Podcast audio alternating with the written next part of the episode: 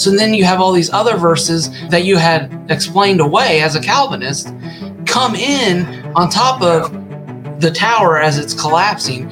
And I remember coming up to my wife and I go, Hey, because uh, my wife was uh, a Calvinist too. And so I, I, remember going to her and telling her, I said, uh, honey, I, I don't think Calvinism is, is true. I, I don't think I'm a Calvinist anymore.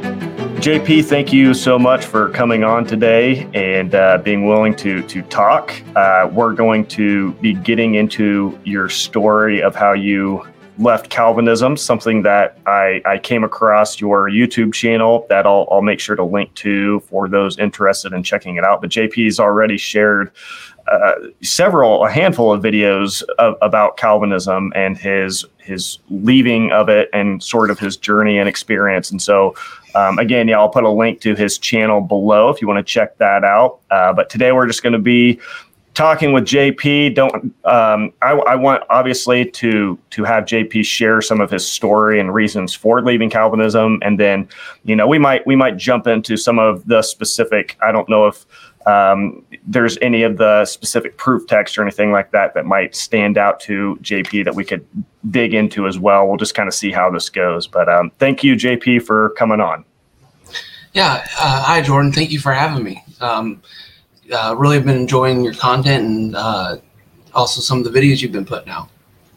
Well, thank you. Thank you. I, I enjoyed yours as well. Um, so let's just, you know, I, I have a tendency to get in these conversations, get caught up because I can just talk about any aspect of this. I can go off a trail and then I end up spending an hour talking about what the video wasn't intended to do. And so to avoid that, um, how about we let's just jump right into it. And kind of like I mentioned, it would be we'll, we'll you know we we can get through your story and then maybe just kind of discuss some of the.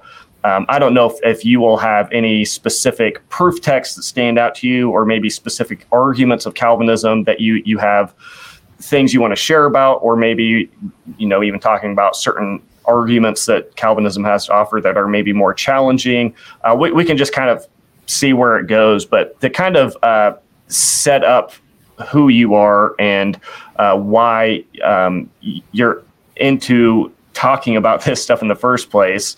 Um, I guess uh, if you could just kind of share your story of how you got into Calvinism, um, and then kind of talk about what what that journey was like that led you to where you are now, which is making videos on YouTube uh, explaining why you're not a Calvinist anymore. Yeah. So um, I, in my story, I grew up a very angry atheist. Um, I, uh, I did. It wasn't that I didn't believe in God. I actually uh, hated God. Um, I didn't want anything to do with him. Um, I thought there was a God that uh, he was um, had to, he owed me answers, and um, there was a, a, lot of issues there uh, growing up. And then when I got older, uh, through a series of events, I ended up at a seeker sensitive church uh, that my father was going to. And I was informed that uh, this church might be a cult. And actually, what it was was a uh, seeker sensitive, seeker friendly uh, church that was uh, char- charismatic light. And so a lot of the information that I was hearing from people uh, turned out not to be true. But through that process, I had started going to this church, and this was back when a lot of uh, cults uh, were going on, and they're still going on. Actually, uh, the other half of your ministry, which I um, am, I think is incredible work you're doing, is actually trying to help uh, people come out of the Korean cult. So. Uh, for me, I didn't want my dad to get into a cult. So I started going, I was listening, and I remember it was a I was going to leave and I wasn't going to have anything to do. I you know the church was you know everything seemed fine, and I was going to leave and I was offered to come to a revival, and at that revival uh, during the week it was more charismatic and. Uh, it was a little more lively than anything I had seen. Um, and so I was actually laughing and just, you know, like, well, this is pretty interesting. Um, but during that, the Holy Spirit uh, convicted my heart and showed me, like, replayed my whole life. But I wasn't me in the replay. I was the person receiving on the other end of uh, me. So I'm realizing for the first time in my life that I wasn't a good person. I, I was actually a, a, jerk and I was a sinner. I, I you know, that, that's, I would have used the word jerk at the time because I didn't have that word sinner to use. Um, but I wasn't a good person that I thought I was. And through, and I, I grew up, how I grew up was, you know, I, I started working as soon as I could walk. Uh, I, my, you know, uh, it was a very men don't cry, men are tough, men, you know, we we fight things, we kill things, we bring it home, uh, we work hard. That's that's what a man does. And so, I'm in the middle of a church, surrounded by people. I'm bawling my eyes out. Um, I'm like now embarrassed by uh, what's happened, and so I get up and I run to the bathroom, and I'm in the bathroom. I'm trying trying to clean my uh, the tears out of my eyes. I'm trying to calm myself down emotionally. I'm like, I can't go out there. These people are going to see me. They're gonna they're you're going to judge me. Uh, this is just you know not what a man does. And so I got out. I left, and I said, I'm never coming back. I'm never going to have anything to do uh, with this church again. And so, anyways, the next night I went back. And so uh, I did end up going back because I was like, what happened? Like, what was that? And so that night, I just sat there and completely different attitude than I had the night before. And I was just listening. And my whole life, I had been witnessed to. I had the God. I loved it when Christians would witness to me because I love to argue with you. I love to fight with you. I love to tell you how wrong you were, how stupid. I, I enjoy like I looked for Christians witnessing so I could go up and argue with them. And so I had heard the gospel. I hadn't been told the gospel. Uh, those seeds had been planted. And so I just sat there and I went up, I talked to the pastor, and I went up and I, and he, he's like, you know, yeah, Jesus, you know, let's go pray to Jesus. And this is the first time that I was would have ever said yes.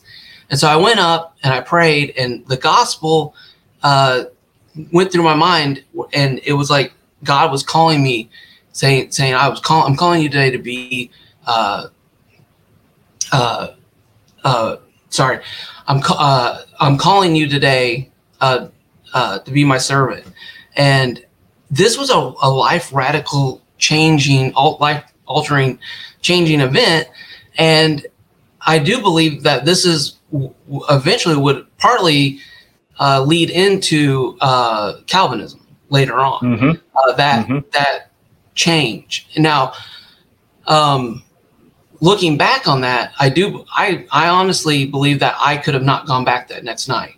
Like I, uh, I could have hardened my heart that at, at that conviction from the Holy Spirit, and I could have just been hardened at that point and rejected the grace of God at that moment. Um, but for me, oh, go ahead, Jordan. Well, I was I was just gonna say I I just think that might be an, an, interesting place to stop for just a minute because uh, just to clarify, so maybe just clarify a little bit because right now what you're explaining is what what I, I was was hoping you kind of get into this because as I'm listening to your story mm-hmm. and, and what your conversion experience is like, my immediate thought is, oh, that anybody with sort of a, a reformed mentality of how salvation works is going to be like, there it is. See, uh, right. see, irresistible right. grace. And so, yeah. so uh, for those who who might not like, what what is it about that? Like, why why do you feel the need right now to clarify? Uh, what, why is it that people would hear that and go to Calvinism? For those who might not be familiar with all this, can you kind of explain that a little bit?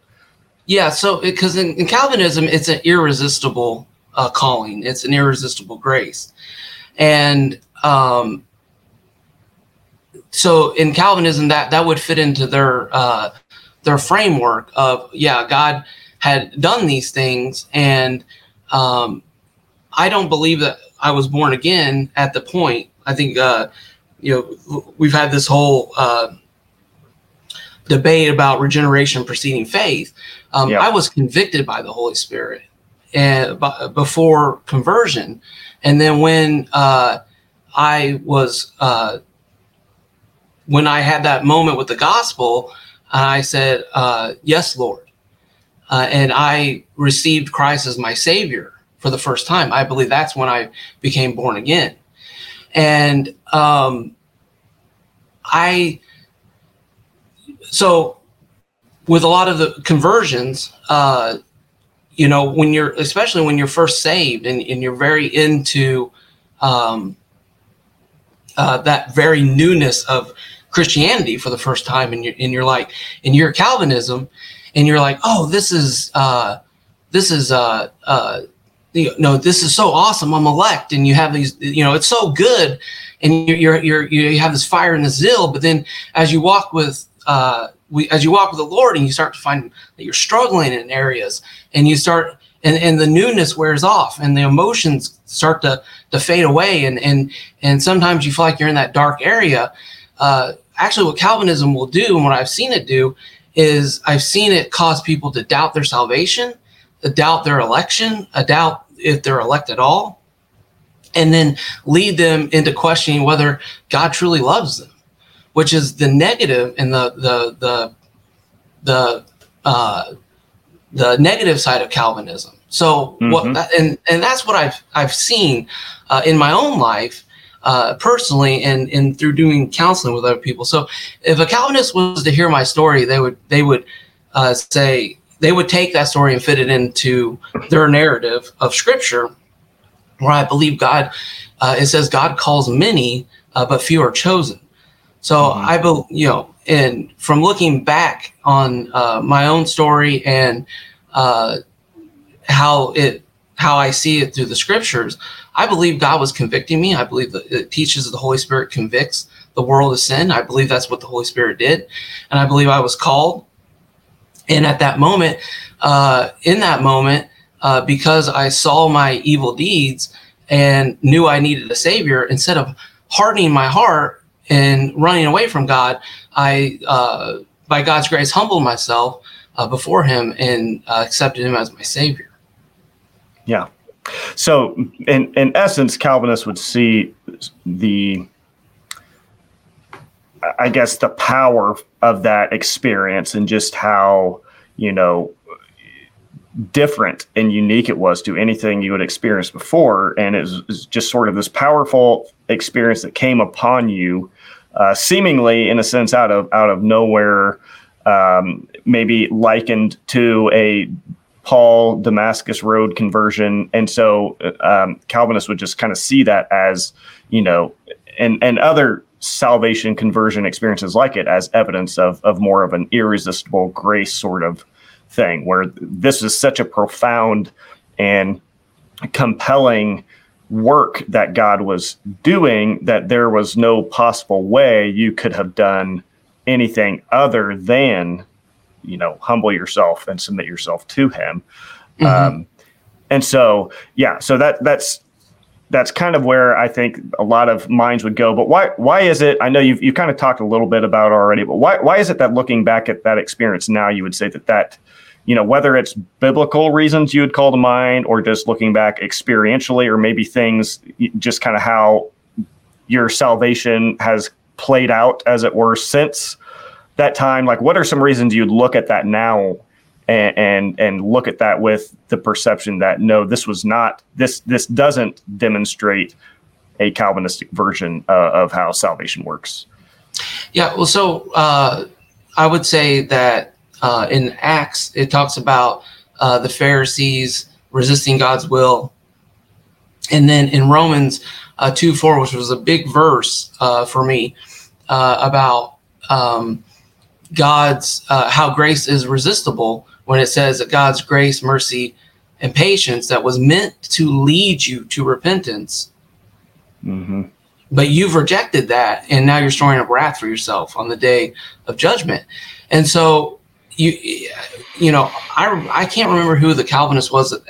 I have a, a I have a, notion of uh, who it was who said it, but someone asked them this question about Romans two four, and uh, the Calvinist said, uh, "God's grace is resistible until it's not."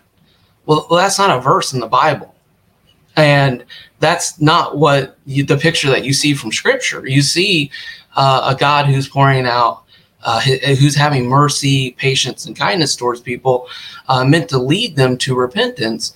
And that's what I believe God was doing in my life at that moment. And I don't, uh, you know, so I, I definitely uh, look at those kinds of verses. And I, I think the Bible does show that people resist God's will in the scriptures. Hmm. And so um, I, I just, as soon as that was one, the, it was a process, but then that verse came up and I'm like, wait a second, wait a minute. It was meant to lead you. Okay, so now mm-hmm. if you're a Calvinist, you have to ask yourself, was it really not meant to lead you? Uh, is that mm-hmm. was that you know? So you have to start doing some gymnastics around yeah. that verse, and uh, to get it to mean that uh, somehow there's this grace, kindness, and mercy that's meant to lead you to repentance, but not really meant to lead you to repentance. Because if God yeah. wants you to get to repentance, He's just going to zap you, and uh, and I that yeah. that verse kind of uh, blew up uh, irresistible grace for me. Yeah, that that's very interesting. I've never thought of of, of that one um, in relation to all this stuff. But that, yeah, it you know, you presume it says Romans two four. Do you presume on the riches of His kindness, forbearance, and patience, not knowing that God's kindness is meant to lead you to repentance? So the intention, the purpose, at least one of them, uh, that God has, uh, one of the things that motivates him to show kindness, and and you know both Calvinists and non-Calvinists alike would agree that God shows kindness to you know the elect and the non-elect. You know, He gives His makes His rain to fall even upon the the wicked and the ungrateful, um, and so on. And so God is, you know, I think objectively kind. He gives kindness to everyone, and so you know this this seems the plain reading at least to just simply say look where where where you see god's kindness in the life of a person where god's kindness is showing up the intention behind that is to bring them yes to repentance but ultimately to a reconciled place with himself like that's genuinely behind god showing a person kindness is a genuine intention to bring reconciliation with that person not a you know it's, it's not a, a fake offer um, or or anything like that. So yeah, that's a seems like a good one at least at least on the surface. Yeah. So and and that was uh, I have a video um, responding to Dr. White and uh, a video he did, and he actually ended up responding to my video, and then um, Dr. Flowers responded to it. But it's about the character and nature of God through the Old Testament and the New Testament, and really, you know th- this picture of my my hand is outstretched to you all day long, right. and it's it it's like wait a minute. So is God see, like have his hand outstretched, but secretly with his other hand like pushing or res- like keeping you from coming to him? And so when you read the Old Testament and you see God over and over again calling people to him, uh, you t- turn, return to me. I don't take pleasure in the death of the wicked. And you see this over and over again um, uh, Dr. Brown actually was uh, the one who really pointed this out to me uh, about the character and nature of God.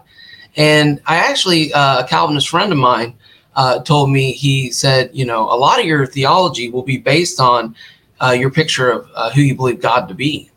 Mm-hmm. And I said, I, yeah, I agree with you. I agree with you 100%. And I don't think from beginning to end that you see a picture of the Calvinistic God in scriptures. Um, I, I, don't see it anymore. Uh, I and I, what I see is a God who is a hand outstretched, who's showing love, kind, and mercy uh, to to bring people to repentance. Uh, like you were saying, the rain, uh, loving his enemies. Uh, this is a picture of, of, the God of the Scriptures, um, and yeah. So so my perception of God uh, through coming out of Calvinism has really changed yeah. um, which is also uh, some other areas and aspects that I'm I'm hoping to go into further about how uh, because I've seen I know I upset a lot of Calvinists. I don't mean to do that, but I I've seen a lot of the um, the the things that Calvinists uh, uh, will teach on in church or in Reformed churches because you know, we had a, a, missionary group from our church go overseas, and they were going to an unreached peoples group, and they ended up, uh, well, it was part of the organization, but they ended up getting falling into hyper Calvinism. And they just stayed in their apartments listening to sermons and not sharing their faith uh, because they had fallen into the hyper Calvinism. Uh, uh, and so they had to be pulled out. They had, so, you know, some of my videos, I, I've counseled people. I had somebody, sorry. Nope, you're good. You're good. um, you know, I had somebody that I was counseling tell me that they weren't elect and that mm-hmm. they, they, they had accepted Christ. They were living for, they were overseas uh, trying to take the gospel to unreached people group, um, but they just kept struggling with the sin. And I remember telling them, I was like, "No, God loves you. He loves you." And he, and I remember them telling me, "How can you tell me? How can you confirm with me that I'm one of the elect?" And I said, well, you, you know, and I pointed back to their conversion at that point. And I'm like, well, remember you accepted? and they're like well maybe i was lied to. Maybe i maybe i really didn't believe back then. Maybe that was uh, maybe i was deceived. And so through this whole process i watched them spiral. I watched them uh, face depression. I watched uh, i just watched that damage happen in their lives. And it really broke my heart looking back on it because i was a calvinist at the time and in my mm-hmm. mind i'm thinking to myself maybe they're not elect. Uh, maybe maybe they're right. And um, i just kind of pushed it off out of my, my mind. I'm like no no they made this profession. I've seen their lives. I walked with them. Uh, I, I, just i need to, to convince them of god's love for them. And instead of being able to look to the cross instead of being able to quote romans 5 saying god demonstrated his love for you that while you were a sinner christ died that's the picture of God's love for you. And anyone who ever questions God's love for them can look to the cross and they can 100% know that God loves them and that's how much He loved them. And that would be my advice today. Um, if I was able to time travel and go back to that situation, that's where that's where I would point them for. So I've seen a lot of the dangerous and uh, harmful sides of Calvinism, and so I'm not just taking pot shots at uh, Calvinists. I, I, I don't want to do that at all. Yeah. And I get a lot of comments on my video saying that I'm misrepresenting or I don't understand Calvinism and I don't. But I've walked it for 20 years. I lived it for 20 years. I I've seen uh, men and women fall from the faith. I've seen them doubt God's love for them. I've seen people uh, struggle with their faith in Christ. Yeah. I've seen people um, uh, really have these issues, and um, and so a lot of the things, a lot, a lot of the videos that I make, uh, I, am doing it, doing it out of love. And if if you are uh, a Calvinist right now and you're watching this and you're saying to yourself, "Man, this guy, you know, uh, he doesn't understand. I, I, I, I'm elect. I'm saved. I'm, I'm purchased by His blood. I have this assurance." and then life comes along and punches you in the mouth and you are sitting there and you start you know you're you're 10 years into it you're struggling with these sins and you're trying to put them to death and you're and for myself personally um, you're like God, why won't you just kill these things in me? Like, just you know, put the like. I was expecting to wake up, uh, you know, uh, that the, the the sin that I was struggling wrestling with, that God had just took it out of me, that it was gone, that that his grace would be sufficient in that situation. And so now as I look at a lot of these situations of my sin, I know God has given me a way out.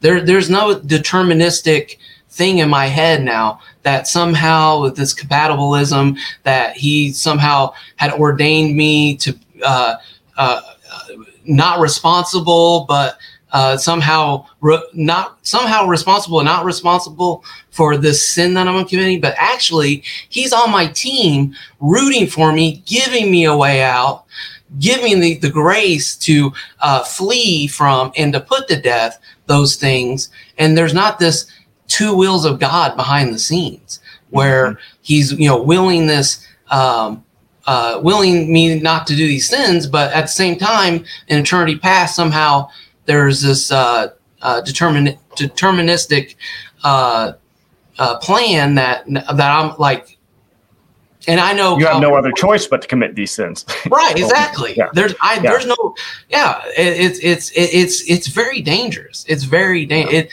um you know I I uh I, I yeah, it, it, and I know Calvinists will come on and they'll say, "Oh, I don't struggle with that," and I don't, and maybe you don't, but it, it is a thought in the back of your head, you know. And I'm, I'll tell you right now, God's on your your side. He says that He'll give a way out. He'll He will He will discipline, correct, and lovingly guide you out of those things, and His grace is sufficient in those areas for you to uh, be conformed more to the image of Christ. Well, I, I think um, I would like to kind of hear how, like, what what life looked like for you as a Calvinist, um, and, and sort of painting a picture of that a bit. But I think what what you just said there is is worth just maybe uh, summarizing, or at least the aspect of it where you mentioned, you know, the the impact, the real life impact you've seen. And so I have, you know, I don't know the people that, especially people that know me, that probably see me putting out so many Calvinism videos, especially over the last three months. You know, friends or family, or or even p- people on this channel who come across the channel and are like, "What what's your deal, dude? Like, what's your obsession with this?" And you know, I I I have more of a passion to talk about this topic than I do almost uh, you know most other you know controversial topics in, in Christianity. I don't plan to talk about it forever. We'll we'll cover more things on the channel, but I think what you're saying there is is like what I I want hope people realize what they need to realize is that and I'm not saying this is Calvinism alone, other theology, whether Calvinism or non, you know, different aspects of, of that can be harmful. But I talk about Calvinism because what what you're saying is that it it impacts real life people. I've seen the same thing. I can I can call to mind situations where I've I've sat in like sort of counseling sessions with with you know marriages that were sort of falling apart and and one one of the um, um, the spouse was thinking that they were just you know because of the direction they're going in life just thinking that they were maybe they're just like Pharaoh and they just weren't chosen. And that's the reason they were, they had gone off and deviated into this direction they were going. And, and there's just no, no, no real reason to even try to fix the marriage mm-hmm. or work on it. So I've had that situation. I've had situations where um, I, I've been, you know, count had to counsel, talk through with, with a, you know, person that was, you know, in their final months fighting cancer. That was, that was, mm-hmm. you know, they're coming to the end of their life and and they just they were coming back to a Romans nine interpretation they had heard I think years ago, um, mm. but they just they could not get past this idea that I think I maybe wasn't chosen, and so you have mm. people in their final moments just in in you know torment because of of these doctrines that that Ugh. you know and it's like the thief comes to steal kill and destroy and yep. so and so i fortunately in that that situation uh, this person was able to to come to terms and, and peace with the fact that mm. these things were not were not accurate um, and but but all that to say the this is something that is beyond just like an obsession with pointless irrelevant theological debate yes it can it can get into that but you know, underlying, I think many non-Calvinists uh,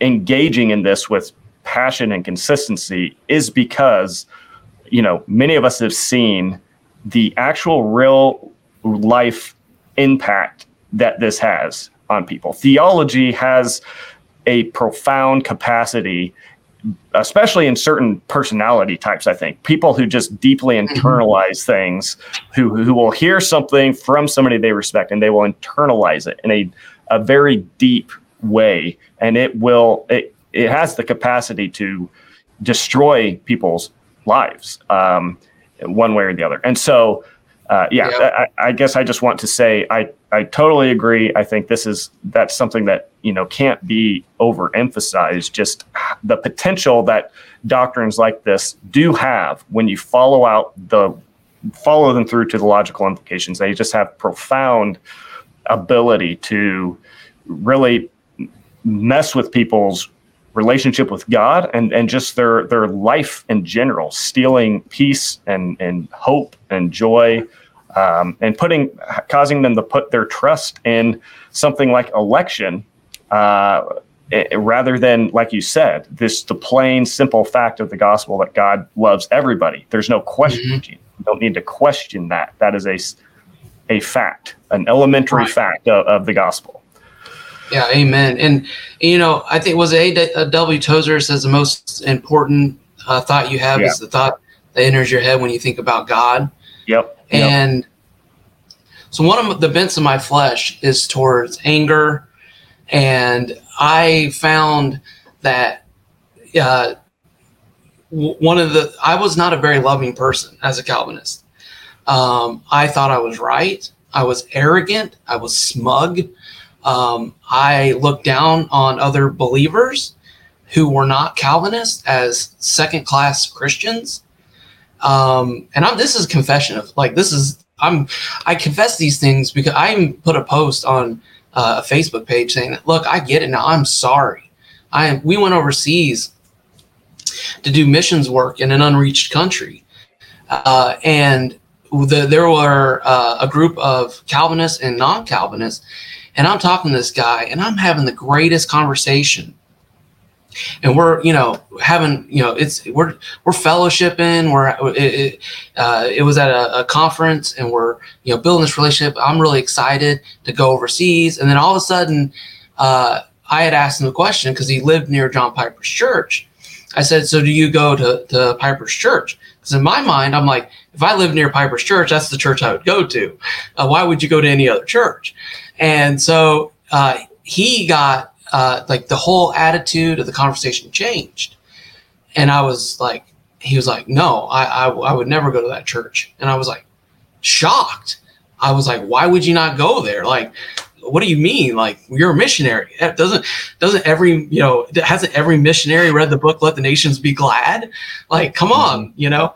Uh, and uh, and the whole then all of a sudden I found out he was a non-Calvinist, and um, all of a sudden this great fellowship and this and i know anyone listening to this will say oh well if you had both been calvinists or you, you know like but but it, there's just so there's this underline and then instead of me being like oh you know tell me why you're a non-calvinist i'd love to hear uh, your view on it I, I immediately judged him as someone who didn't really know the scriptures, who really didn't want to know God for how he's revealed himself. And this arrogance and this pride in my own heart welled up.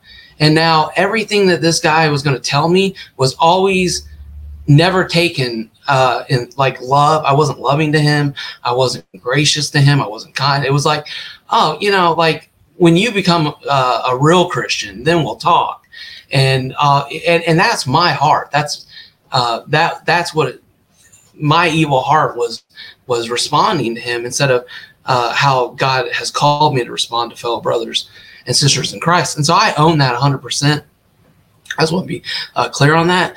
Um, but you couldn't talk to me. I was you you mm-hmm. I didn't mm-hmm. have a spirit that was teachable. I didn't have a spirit that was willing to learn or hear. Um, I just I I thought I was right. Um, I uh, and I was more than happy to uh, have these uh, ungodly attitudes, thinking that um, that they were, you know, I had the truth. And so I totally took First Corinthians 13, threw it out the window. And I was like, yeah. you know, in my own life, un- unfortunately. So those are some of the things that I saw in my own life. Um, there's there's other aspects to it that played itself out uh, with uh, legalism to some degree. Um, mm-hmm. Always, you know, and and I, I'm still working through some of the the issues but uh, I know that right now I have access in, into the throne of grace and mercy to receive grace and mercy based on Christ and his sacrifice. and I don't have like when I sin, I can run to Him for mercy and grace and forgiveness. Every morning, I can wake up, I can enter into that presence of God. Uh, out of Hebrews chapter four, and that because of my faith in Christ, I have a great high priest who's uh, uh, interceding uh, for me, and so I know that there's not a doubt, and that's available to everyone. I, I I don't have to have any doubt in my mind that that's not a truth for me, and can be a truth for anyone uh, who would accept Christ by faith. So, so, so would you say that that is uh, opposed to how you would have viewed it before? Uh, what I mean now, now you you you say you can have this assurance, um, and and I don't want to I don't want to put words in your mouth, uh, mm-hmm. but it, it, sounds like maybe you're saying there's you didn't have that assurance, or you felt like maybe there's some hindrances it. to having yeah. that. Yeah, I wrestled with it. You know, um, when I would struggle with sin, sometimes I would be like, "Am I just not saved?"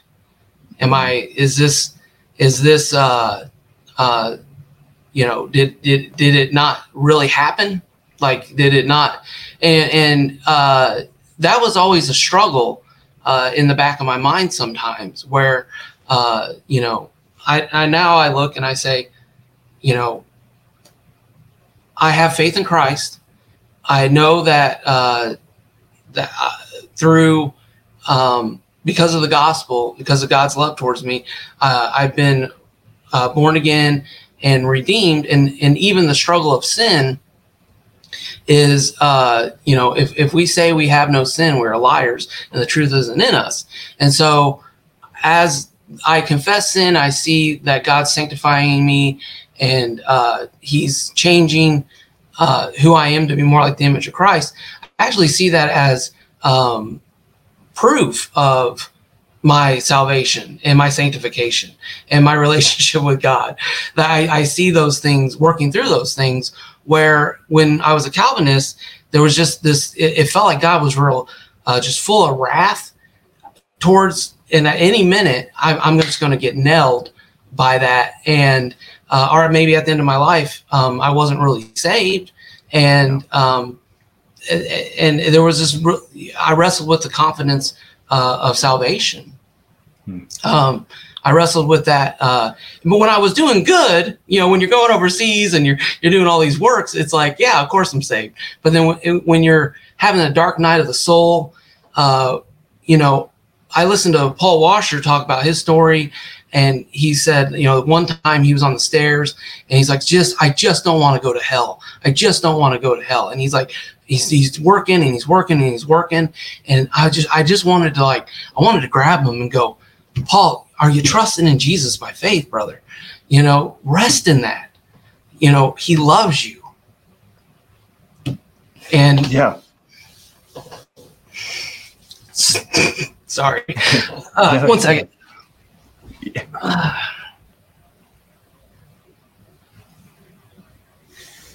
oh, sorry, Jordan. No, uh, do not. Oh. You have no need to apologize, man. Don't yeah. Uh, I uh, so you know it just breaks my heart when I hear those things. And uh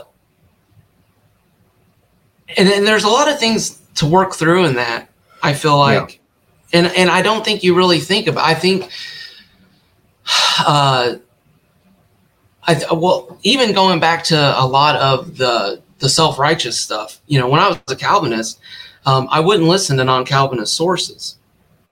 Um, uh, everything that I, that I was listening to uh, were Calvinists, and uh, I've come to find that there are a, a lot, a lot of really smart uh, uh, Christian theologians who are not Calvinists, and mm-hmm. Um, I've really, you know, uh, I wouldn't call myself an Arminian. I, I, I wouldn't.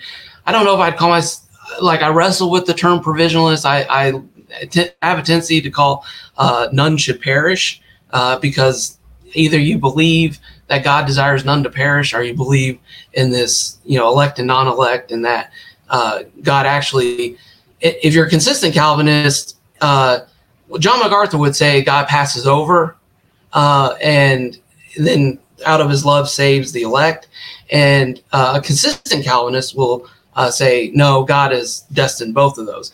Anyway, so the, the, the it depends on who you're talking to, but uh, right, and but that that affects um, you know this other group of of really that's the difference between these two groups at the end of the day. And so mm-hmm. I've I've I have these two categories of um, do you really believe that God desires none to perish, or do you actually believe that God desires some to perish? And um, and I and I can already hear I can already hear Calvinists clicking on the the the thing on the on the comment section saying, "Do you really?" And then uh, yes, I do. I really believe that, and um, it will it, at the end of the the day, uh, it won't be a lack of God's grace, and it won't be a lack of God's provision on why anyone ends up separated from Him. Uh, so I think that's really the, the big difference. And I really mm-hmm. would love for the Arminian uh, brothers, which I, you know, not, not to get into all that, but uh, I really think that our picture of the character nature of God should unite us all together. Um, and uh, I would love to see something like that come out of what's happening right now. Yeah. And I, I'll tell you what, I mean, some of the, the people, um, some of the preachers that I've, I've been listening to, uh, and the teachers, just, you know, the way they wrestle and think through scripture, I was, uh, I was led to believe. I was told by my uh, pastor, who was a Calvinist, he'd always have this illustration that I didn't get it until now, but he'd always go, "Rat poison is ninety nine percent food and one percent poison." And what I didn't realize what was happening with that illustration was don't go look at other sources outside of the sources we have here in the church. Stay in, stay here. And you, if you go out there, you might get some poison and, and, you know, end up shipwrecking your faith. And, and it, uh, looking back at that, I really was like, uh, you know, oh, I'm, I'm not going to listen to any other sources than the ones that have been uh, that are in my circle, and I really yeah. regret that because there are a lot that, of brilliant. Go ahead. Sorry, that's just that's a that's a. I'll just I'll just say that's majorly cultish. Um, yeah. That that sort of behavior. That that's that's textbook information control is what that is. Whether whether he was they're doing it intentionally or not like that's not yeah. that's kind of beside the point whether you're doing it intentionally or not doesn't change whether your your behaviors and, and tactics will align with with how you know high demand high controls groups that we would label as clearly uh, uh, cults because of, of how they operate you know and, and the, these sort of uh, tendencies can slip in anywhere um, and and certainly there's different areas uh, that they can slip into Calvinism. Not all Calvinist streams, of course, but I do think that that is something that I don't know why that is because as a non-Calvinist for the past ten or 15 years or so, I've had no issue listening. I've listened to so much John Piper. I've listened through sermon series of John Piper. I've listened through R.C. Sproul. I've listened through James White's different debates, although he, you know, all of them will just, once I hit their Calvinism stuff, it will just be, uh, I, I, obviously disagree with that. But I, I do wonder how many Calvinists have that, that sort of um, vibe, I guess, that you got. From your pastor that hey like really if you go to other sources you know there's that that poison there. It's really not you know it's not worth your time or maybe even maybe even a little bit of fear underlying that. Like it, it could lead you astray. I mean yes. th- these are just the sort of ideas that i i encounter all the time with with every single member who comes out of you know um, these south korean cults. You know that's what that, what they'll do is they'll literally tell their members don't go to the internet because if you do, that's that's they're they're more upfront about it, obviously, but it, they'll say that's eating from the the tree of the knowledge of good and evil. So don't go look mm. at other sources to research what we do. You know, don't don't look at other websites that talk about who we are or about our founder Ahn Sahng-hong or uh, you know our doctrines. Just just read read the books we give you. Come to our Bible studies. We'll tell you the truth. If you go out there it's going to poison you, and, and you know mm-hmm. you're going to be eating from the tree of the knowledge of good and evil, and you're mm-hmm. going to die spiritually if you take in information that's not coming from us. And so it's sort of just this us versus them mentality, like like the in and the out sort of club mentality that religious structures just when when separated from the life of the spirit just they tend to go that direction of yeah. We've got it. We've got it right. They don't. This is safe. That's dangerous. Come here. Stay away from that. And so it's just yeah I, I guess that's just when you say that i can't help but find that to be quite uh, striking based on the yeah. things that i'm hearing all the time from uh, cult members.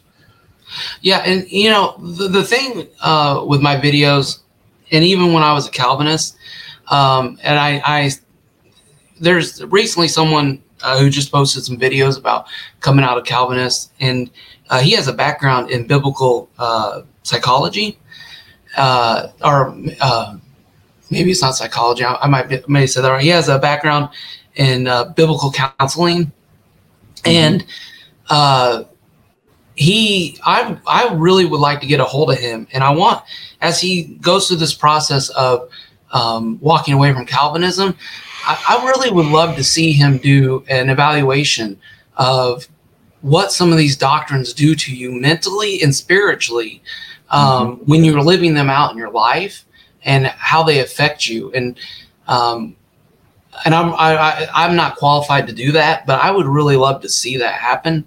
Yeah for me on my videos and even now uh, so when I was coming out of Calvinism, uh, you know, Mike Winger was a, played a big part in that. He was like the first real crack, like, oh wow, this is guy really studies the Bible and really cares about God's word, and he's not a Calvinist.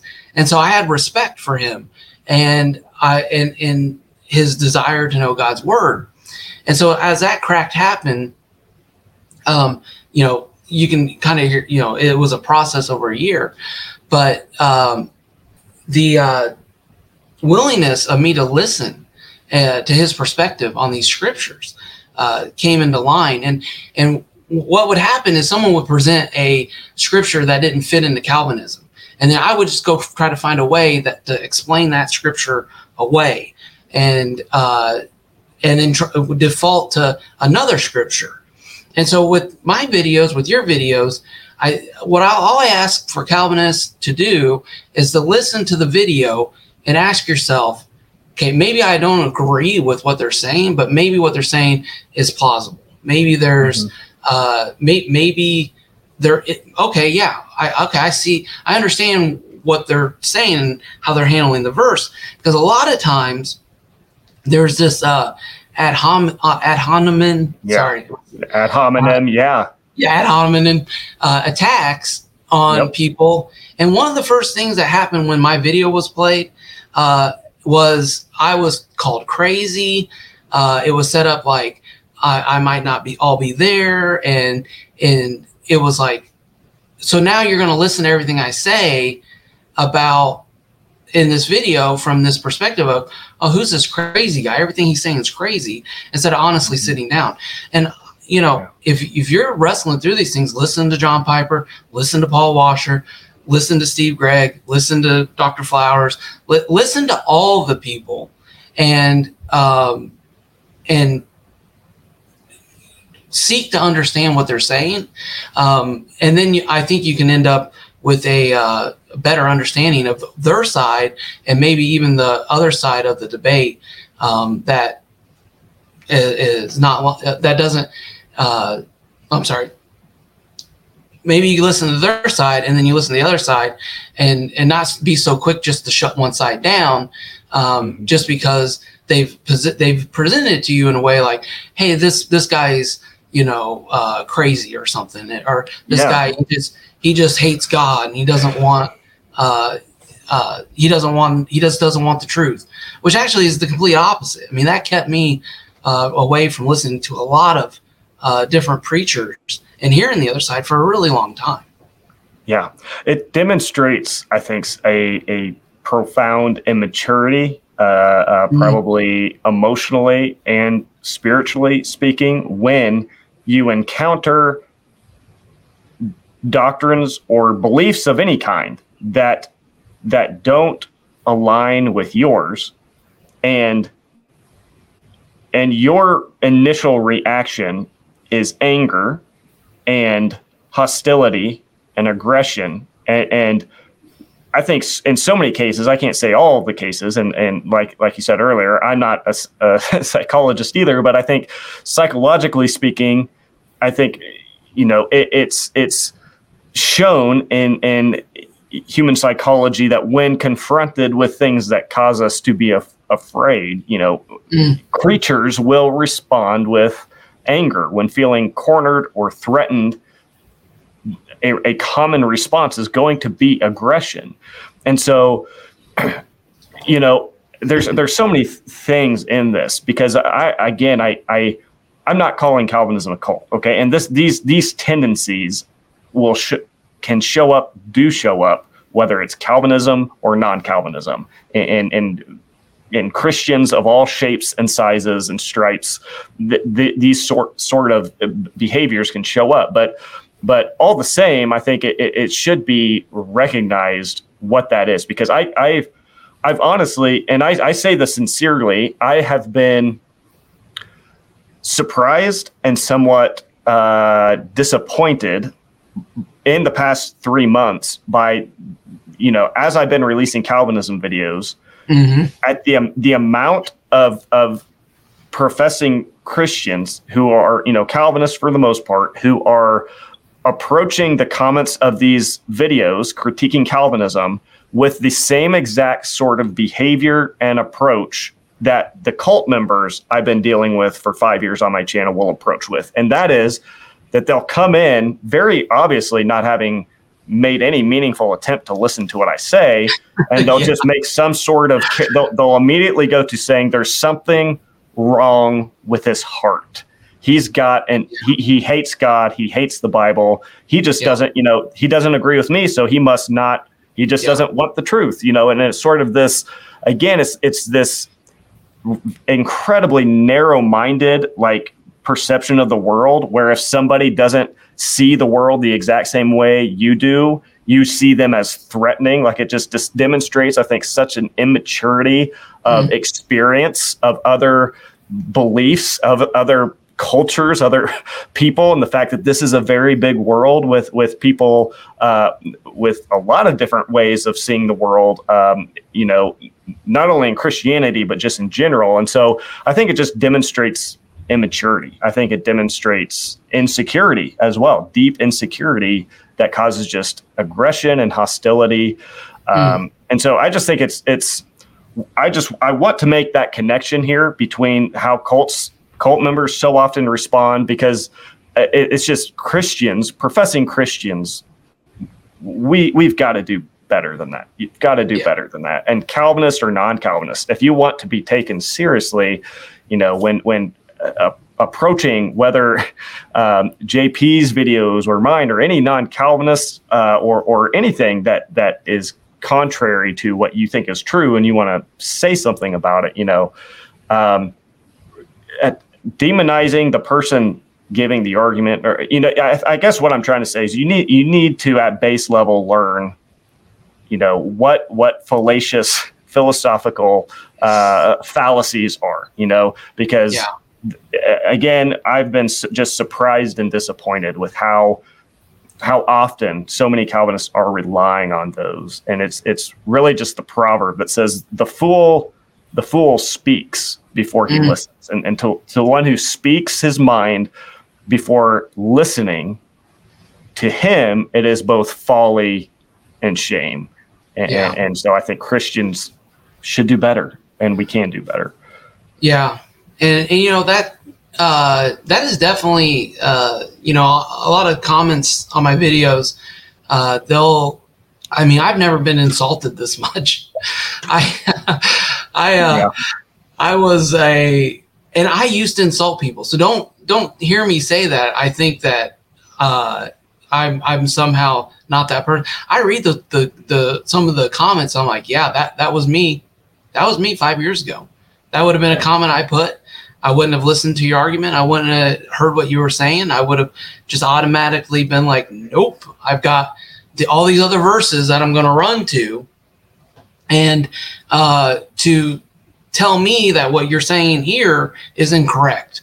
And so instead of looking at it and saying, oh, wait a second, maybe they have a point. Maybe the way, maybe the reason why people could hear and listen was because of the response to Moses in the Old Testament and the, the revealed, uh, uh, the, the revealed knowledge of God uh, through Moses and his prophets. And maybe that affects how people are responding to Jesus and in the Gospel of John. So maybe it's not what the Calvinist says, uh, just this unconditional uh, thing that's happening in John with the sheep. Maybe it was those who listen to Moses will listen to Jesus. If you had been sons of Abraham, you would be sons of me. Maybe this overlap period uh, plays a lot into these verses that Calvinists will use out of the Gospel of John. Maybe, maybe that's that's my argument that I make about the Gospel of John. And I can't tell you how many times I got a you know get a comment about John six forty four and, and like every like I'll lay out a whole you know half an hour video over a section of scripture, and then their comment would be like, "What about John six forty four? And it's like, I know John six forty four. Like, I I, I it's yep. it's not uh, like I didn't never read like I used John six forty four. I was probably you five years ago typing in the comments John six forty four. Like I'm like, yeah. so it, it's yeah. kind of a little crazy to me to, to think that like I just I guess even when it comes and I want to give fellow brothers in Christ um you know this might even in the my John 6 series there are a lot of things you know that Calvinists will uh, uh, pull from the text that is correct but their application is incorrect um, mm-hmm. so it they'll apply it to you know man like uh, before the foundations of the earth when really it's being applied to faithful jews and gentiles um, so the argument is maybe not even in uh, the explanation of the scripture but the application of it so mm-hmm. you know mm-hmm. i want to and i and one of the things i've noticed in the arguments um, because when when i left calvinism the only thing I was holding on to was salvation in Christ alone by faith alone. And um, that's, I was holding on to that and I wanted to let everything else, I wanted to go back and learn, read, study. I wanted to come to a section of scripture. I wanted to hear the best Arminian uh, argument. I wanted to hear the best Calvin, which I, I kind of knew the best Calvinist argument from that point, uh, having been a Calvinist for 20 years. Uh, the, the best uh, traditionalist, the best provisionist. I wanted to hear all their best arguments over this text. And so um, that was uh, where I was at uh, spiritually. And um, I've really seen some of, you know, the errors that just even the presuppositions that a lot of Arminians and Calvinists will go into a text, and then the, that will cause them to apply that text incorrectly. And so, right. um, you know, and and and the same thing can happen to provisionalists, and I think it's something that can happen to every Christian that we really have to watch and be mindful of going into the text. And one of the things I always say is, is your presuppositional what you need this text to mean and say uh, affecting your translation of the verse? I've I've actually got a video over John six coming out, and um, you know, I've I will go to uh, academia.com and I will pull up uh, papers that they have on a scripture and I will read. Like I read this uh, Calvinist paper on the argument of uh, Romans 9 being um, a Hebrew uh, it, it, uh, a Hebrew idiom about uh, Jacob I loved, Esau I hated. And so I read that paper, and though I disagree with his conclusion, the first half of that, I really I agreed with his arguments on that he was making there about uh, the Hebrew idiom. So I I don't um, it's something that's Calvinistic. I don't just throw it in the trash can. Um, mm-hmm. You know, I, I I read it and I try to understand where they're coming from, uh, so I can uh, have a better a response to what they're saying and uh, you know, and it's not all wrong. Uh, you know, sometimes they're handling uh, of the scripture itself is very uh, helpful overall. Um, so by no means am I uh, do I by no means do I think that uh, just because someone is a Calvinist that I can't listen or I can't learn yeah. or you know uh, something along those lines and um and and but on the same hand um, I would I would just hope the Calvinists that come and watch our videos that maybe they would uh, uh, seek to understand the points that we're trying to make in those videos. Mm-hmm. Give us a fair hearing. Yeah. Yeah. Yeah. So then, can you kind of walk us through then what what was it that got you to where you're at? Why did you start to doubt Calvinism, and what were what were sort of the what was the tipping point, I guess, then um, that that caused you to say, okay, this system that I've I've lived in for I think you said 20 years, I I, mm-hmm. I don't think I can believe in this anymore. What got you there? Yeah, so um, I got on into online apologetics, and uh, through doing, um, I really, I so uh, I've been uh, battling cancer for uh, 12, 13, 12, 13 years on and off, mm. and um, so I ended up uh, my last surgery uh, ended up putting me into a coma, and I actually ended up dying while I was in the coma. And uh, so which was lasted about a month and a half. And so you know they they they have these movies where someone's in a coma and they wake up and, and then they're walking and you know somehow that, that that's all hollywood. When when you're in a coma and you lay in a bed all your muscles deteriorate um, i was down to like 150 pounds uh, it was uh, they didn't think i was going to make it one of the nurses told me that she was a gambling woman and they were going to bet on who was not going to make it out of the hospital, she would have put all her money on me. And I wasn't sure if I should be uh, excited about that information or if I should be shocked. I was like, uh, thank you. I don't. Yeah, right. Okay. I'm, I'm, glad I beat those odds. I don't, you know. Yeah. Uh, so that's that's where I was at, and so I came home, and uh, I had to uh, learn to sit up again uh, I had to learn to use my muscles, and you know, my throat's damaged. Uh, I had to uh, go through therapy every week, and so um, I was a very hard worker my whole life. That was really actually an idol in my heart about uh, my job and the and, and the um, uh, the the respect and how good I did it. And I it was it was a very uh, you know, big part of my identity and who I was. Uh, and and the Lord showed me that that uh, those through through all the the suffering stuff, uh, uh graciously showed me those things.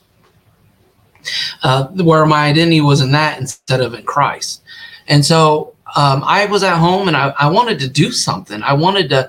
Uh, I, I, just didn't want to sit around, and I, I was very limited to what I could do. So after I was able to, uh, uh, once, after I got out of the wheelchair and I learned to walk uh, and use my hands again, I got the only thing that I could use was a, a computer. so I got online and I started uh, like, you know what, I'm going to start doing some uh, online stuff. And at the time, I actually started a website that was uh, to uh, was meant to reach out to atheists and you know talk to atheists about uh, the scriptures. And a lot of the online guys um, are non-calvinists. And so uh, mike winger uh, has a lot of great videos. Um, and braxton hunter uh, has uh, with trinity radio all these guys um, are non-calvinists and i was you know oh i was like Okay. So as I was learning some of these debates and arguments uh, to uh, be able to engage in conversations with atheists at the same time, I was also hearing some of their beliefs and views against Calvinism. So that was kind of my process uh, where the scriptures I thought uh, taught Calvinism, didn't teach Calvinism, and um, I so that that was like over a year that slow process. But I got into a conversation with a lady who was an ex Calvinist who's now an atheist, and she and I made a video and she invited me to come on her YouTube program, and through the process of studying. uh, through the process of studying, I uh, she wanted to debate predestination, and so I started researching to refresh my mind uh, and listening to debates on predestination. And Dr. Brown and Dr. White were two of the people that were uh, debating, and I started seeing things from Dr. Brown's point, and I started seeing uh, the points he was making in the scriptures, and I was like, wait a second, uh, maybe, maybe my side isn't as solid as I thought. And so this was a slow process and it took a while. And I remember going uh, and watching all these, you know, this double predestination uh, was a big, you know, it was a division in the cat and with Calvinists. And so I'm watching, you know, these different uh, camps who uh, believe in double predestination and single pre- predestination. And as I'm listening to all these things, these cracks are forming, and I'm getting fed these debates from Dr. Uh, Flowers, and I'm getting fed these soteriology 101 videos in my algorithm. And so I'm starting to go on there and I'm arguing with people in the comments. And I'm that guy, you know, that's showing up to, to tell you, you know, how you're wrong about Calvinism. And so I start, but I'm listening. So even though I'm arguing, I'm listening, and they're making some good points that I had never been, never thought of. I never had listened to before, and I was like, okay, you know, that's those are good points. And so that began, even though I had not given up on Calvinism, I uh, there were doubts and cracks in there, but I was still assured enough to go on her program and have a conversation about predestination. And mm-hmm um, we're going back and forth, and I, a lot of the Calvin, a lot of the the points that I was presenting uh, were very, you know, from the single destinate pre, the single predestination view of Calvinism, and uh, and uh, and so so I'm uh, I'm arguing from that that perspective, and and she knows what she's talking about. So she was a Calvinist, and she she's you know uh, just hitting me on all these points.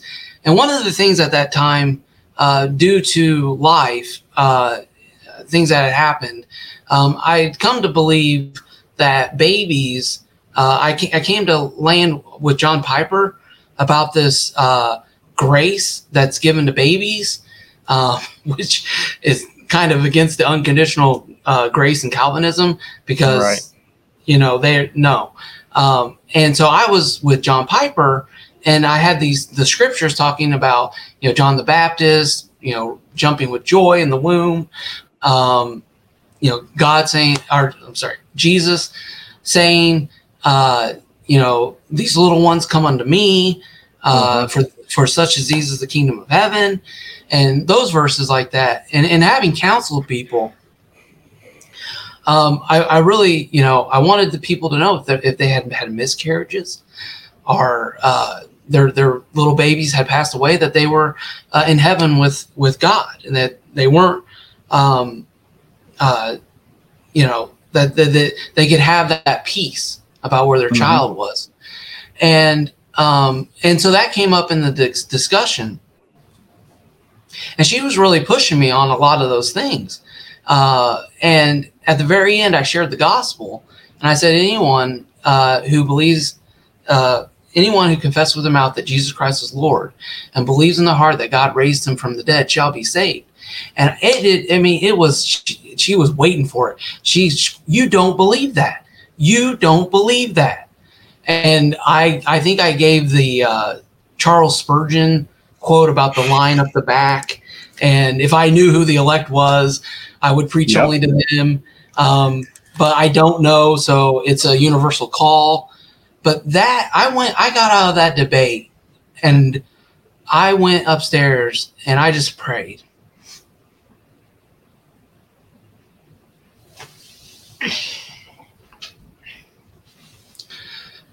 And I knew I had to figure it out. And I knew I knew I needed to, I needed answers and the the superficial uh answers weren't going to cut it anymore. I wasn't to I was I was going to dig deep and on the other end of this, either I come out a solid five point Calvinist who holds to the Calvinistic doctrines, who will live, breathe, and die by them because that's what the Bible teaches, or I'm going to come out as a non Calvinist who believes the Bible and what the Bible teaches. And that is what really springboard um, me into figuring out these cracks that had formed hmm. and coming and landing. And it was very hard because when you leave Calvinism, you leave you're you are almost ostracizing yourself uh, with a lot of people in your fellowship and your churches and the people that you've done life with for years. And I have a lot of uh, brothers and sisters in Christ who are Calvinists that um, are incredible. You know, like I I love them very much, and uh, and I know that they uh, love me very much. And um, but this uh, disagreement, you know, it it does put uh, a rift kind of between you two because you you're going to church. I know the language. I know the the when they pray that God would save His sheep. I know what they mean when they say that. I know what I know what they're I know what they're meaning that, that of this limited uh, atonement meaning behind those prayers and um, I, I know the uh, the things that they wouldn't just come out and say but I know the theology behind it. And it got to the point where it was just really difficult for me uh, to listen to those sermons. And from other stories uh, of other Calvinists I, I, made the decision. I was like I'm going I, am going to go find another church uh, that uh, is a non-Calvinist church that I that I believe is teaching the Bible, still you know teaching verse by verse, and uh, I'm gonna go get plugged in then. But it was really hard. I mean, it was a really hard process, and um, to to do that because there were a lot of people that I uh, genuinely love and care about, and who had walked faithfully with me through uh, my struggle uh, with cancer. So. So what what aspect of it then? Uh, it sounds like you got to that that debate really pushed you to to start rethinking some things, or to to yeah. at least give it a, an honest, uh, you know, reevaluation. So I'm assuming that that this person's point, which which if you if we can remember, it'd be great to get if you have the link to that video. Is that still online somewhere? Do you know? I don't know. I don't know. Can, yeah, I, if if it is, that that would be that would be fun to maybe plug in plug in that moment here. But um, it, okay. anyways, it, it it sounds like what she said to you in that debate just just kind of drove a bit of a, a, a thorn in your side or something that you just couldn't couldn't get you couldn't shake it. Maybe it pierced through the cognitive dissonance, if you will.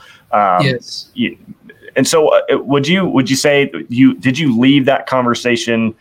um, realizing that that was that what she had told you that you couldn't say that that you didn't believe that about the gospel. I guess what what was it about that statement that that bothered you so much to the point where you then went on to basically rethink and question everything?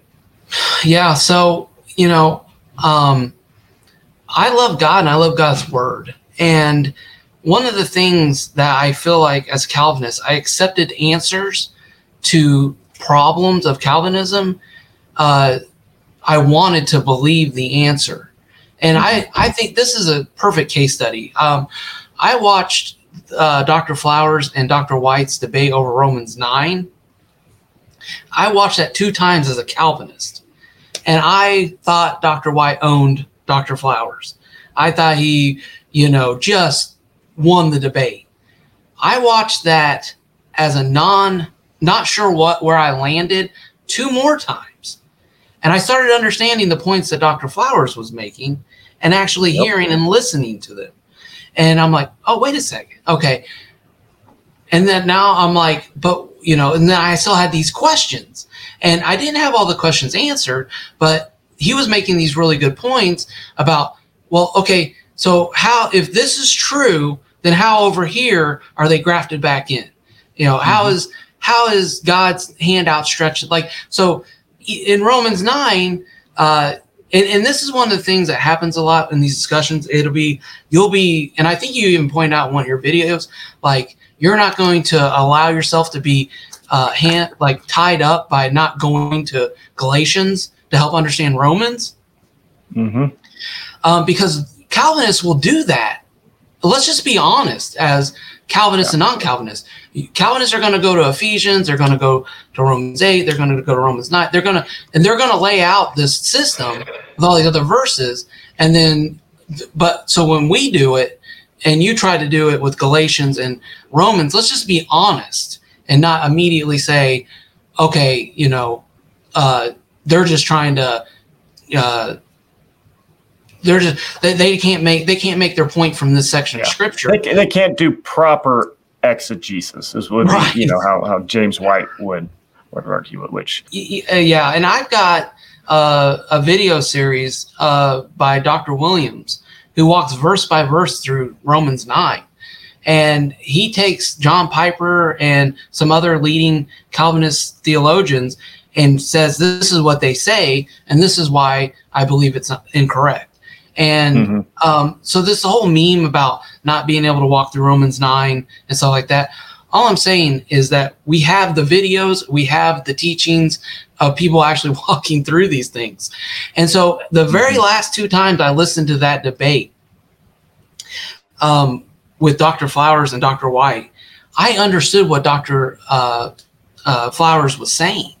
And I, I got it. I was like, oh, I understand now because my trajectory back here coming into it with my precepts made me read these verses a certain way. And now mm-hmm. I understand uh, where he's coming from and his understanding. And I and I get that uh, a lot.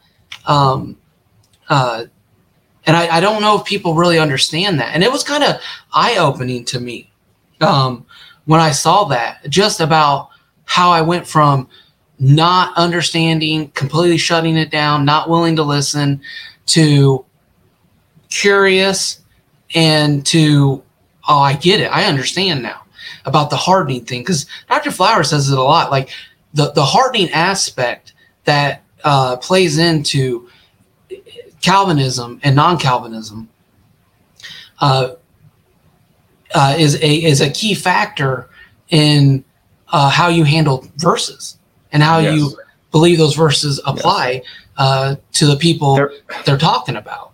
There is a biblical, consistently biblical principle mm-hmm. in relation to how hardening, how that takes place. You can see it if you look at the context of Pharaoh from the context of the gospels and the hardening that's taking place there and, mm-hmm. and the way that their Jesus will draw from passages in Isaiah where you see the principle yeah. of hardening take place there, why it happens, who it happens to. It's just like no. and so yeah, that's that's just another area where it's like the idea that you should be able to go into Romans 9 without, you know, having at least a, a very basic uh, uh, awareness or acknowledging of all this context surrounding this concept of God hardening hearts, uh, again, it's just it. You, you, can't you can't you can't do it. You can't think that you're just going to jump into Romans nine and understand every nuance of of God's hardening of hearts and, and you know get it right. And I and I feel like that's uh, part of the a lot of the verses that uh, they use to like I, I call it a six point, you know, uh, you know, starting off at point one, and then okay, you've rejected the revelation of God. You didn't listen to his prophets. You didn't learn from the Father. You didn't do these things. So now you're not able to. These these parables aren't for you. Uh, mm-hmm. You haven't been granted the kingdom. You you're not being you know coming to the Father not because you are unconditionally not elected for the foundation of earth, but because of your response to the Father. And yes. so Calvinists jump on. Uh, they're like, I'm here on point three, and I'm applying exactly. it to everyone instead yes. of going back to point one. That's and such so a good point. The, yeah, this is the hardening point, and so yeah. this this is how those verses sound so biblical, and yeah. why Calvinists will always put you know John six forty four, but not understanding that we're on point three. All, we're not all the con- yeah. It's literally like you're you're coming into the movie theater and sitting down ten yeah. minutes before the movie ends, like like at the very ending, and you're saying, "Oh, everybody come to dinner and I'm going to explain what this movie was about. It's like, well, no, you can't. You can't do that. Yes, you're you're getting parts of it, but yeah. to come into John 6 and see the hardening taking place or or yeah. the inability to come to him and to ignore all these these things that come before it, it's like, you know, I talked about it this morning in my uh, men's Bible study. Uh, Matthew somewhere in Matthew where it's the, the parable of the the seeds and the different the different types of of, of soil. Mm-hmm. And then immediately following that, Jesus talks about, you know, to to, you know, being careful with what you hear. To him who has, to him yes. more will be given. To him who does not have, or to him who is not faithful with the amount he's been given, even what he has will be taken away from him. And, and and then he goes on. What does he do right after that? he quotes Isaiah that says, This people's heart is hardened and blind and they're, they're callous so they cannot hear they cannot yeah. understand well what why is it well he's just told us why they can't hear and understand it's mm-hmm. because mm-hmm. They had not been faithful with what they had been given the prior revelation they exactly. had they'd been yes. they had not been doers of the word they'd been hearers of it and not gone out and done the word and yes. now that light was being withdrawn from them so they yep. couldn't understand. And so that that's yeah, that's such a good point that they're coming in at like point number 3 within yes. this this principle of how hardening works every time you see it show up in the Bible. I would argue you can you can trace it back and you can see this pattern. And so it, it's just I don't it, it, it is it's one of those things I'm just it's I, it confuses me and i'm sure when you're a Calvinist, you're just you you can't help but just immediately go there. But to me, I can't fathom why you would think that you shouldn't consider all the, yeah. the passages that give context to what hardening of, of, hearts, what that looks like, and why it happens in the first yeah. place. And I didn't understand it when I was a Calvinist. I didn't. I didn't get it. I uh, and I think as I understood uh, his point, because he would say a lot. Dr. Flowers would say a lot of times, hardening is what uh, made me leave Calvinism. Understanding that, mm-hmm. and I would hear that, and I'm like, I didn't get it. Like I, I like, why would that cause you to leave Calvinism? And then I'm like, oh, oh, oh I, okay. Now I see that they weren't faithful to Moses. The little they had for the, yep. the Old Testament revelations through God, through uh, all the prophets before, God's faithfulness to Israel, all this stuff. You know, even in John 1, the disciples are like, hey, is this the is this the Messiah that uh, Moses is talking about? Like, mm-hmm. is this him? Like, they're like wondering if that's him. They're they've they've listened to Moses, they heard Moses, mm-hmm. and now they're being granted to Jesus. Versus yes the other people who mysterious and arbitrary. It's just yeah, it's yeah, yeah. With, and so yeah. this hardening that had happened um, wasn't unconditional hardening for no reason. Uh, it was you know there was uh, it, it, it, makes a lot of sense, and then it helps you to understand uh, these proof texts and these verses.